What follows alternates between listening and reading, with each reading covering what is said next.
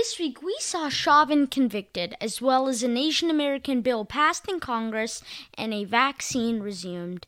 You're listening to Politics Schmaltics, and this is the week of 4 17 2021.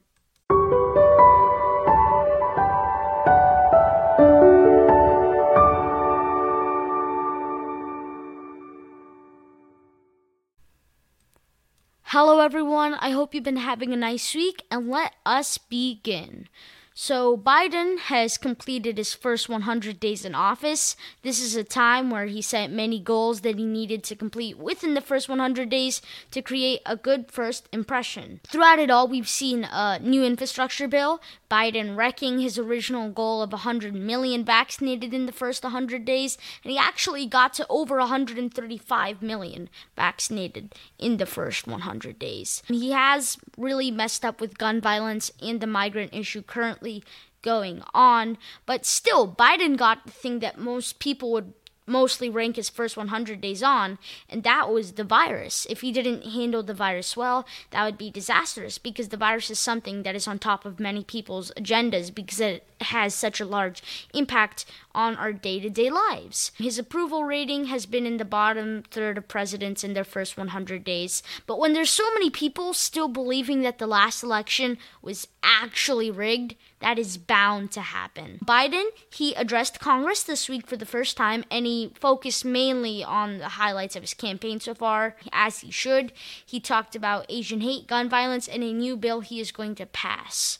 Now, 100 days into his term, the world hasn't really changed a lot because we're still in the virus, people still think the election was rigged, and barely anyone listens to my podcast but it's still a world in much safer hands. Now, all Biden has to do is survive this summer, which isn't going to be easy because summers have a tendency to be extremely hard on presidents.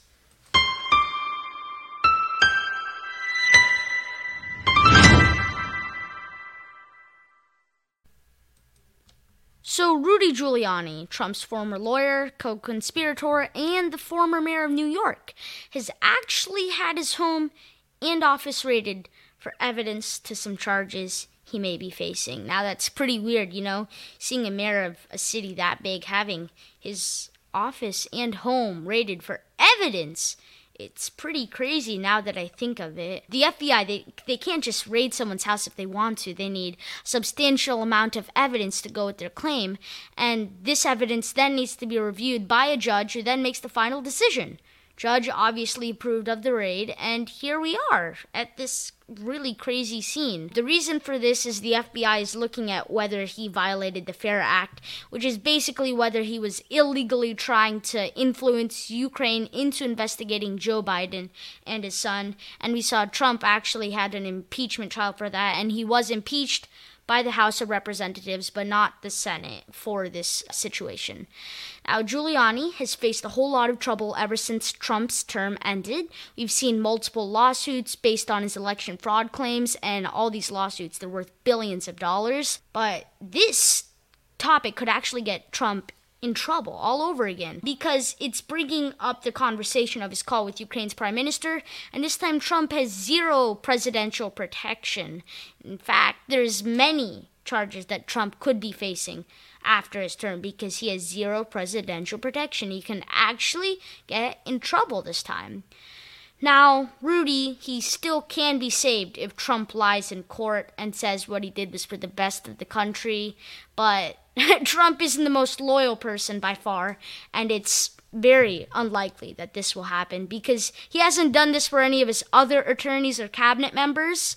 But either way, however this turns out, I'm sure that justice will be served because we have a new administration that actually takes the justice system a lot more seriously and doesn't let people get away with things.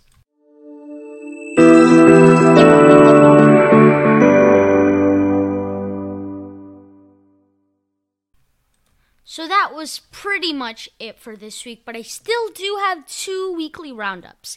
So, first, the first results of this census has been released, and it pretty much means that the general info, such as which states had an increased population and which states lost some of their population, which states gained seats, which states lost seats. That's what this census shows. More data, such as ethnicity, race, gender, it will be released later on in the year. It's expected August, but for now, we have this. This decade census shows that three states had a decreased population, seven states actually lost a seat in the House of Representatives, including my state, Illinois, and the West had a humongous gain in population. It's the most by any region in the nation. Overall, this will affect which party gains more seats because if we have big states like Texas getting two seats, Texas is, is mostly a, a Republican state, so it's most likely that those seats will go to the Republican Party, unless, of course, those areas which gain seats are in a town where the population favors another party. I guess that was a bit of a complicated example. But we have another story, and that is this week there indeed was another special election. This time it was in Texas for the seat of Ron Wright, who'd passed away of COVID 19, and it was actually his wife who won the primary, and she is advanced onto the main runoff.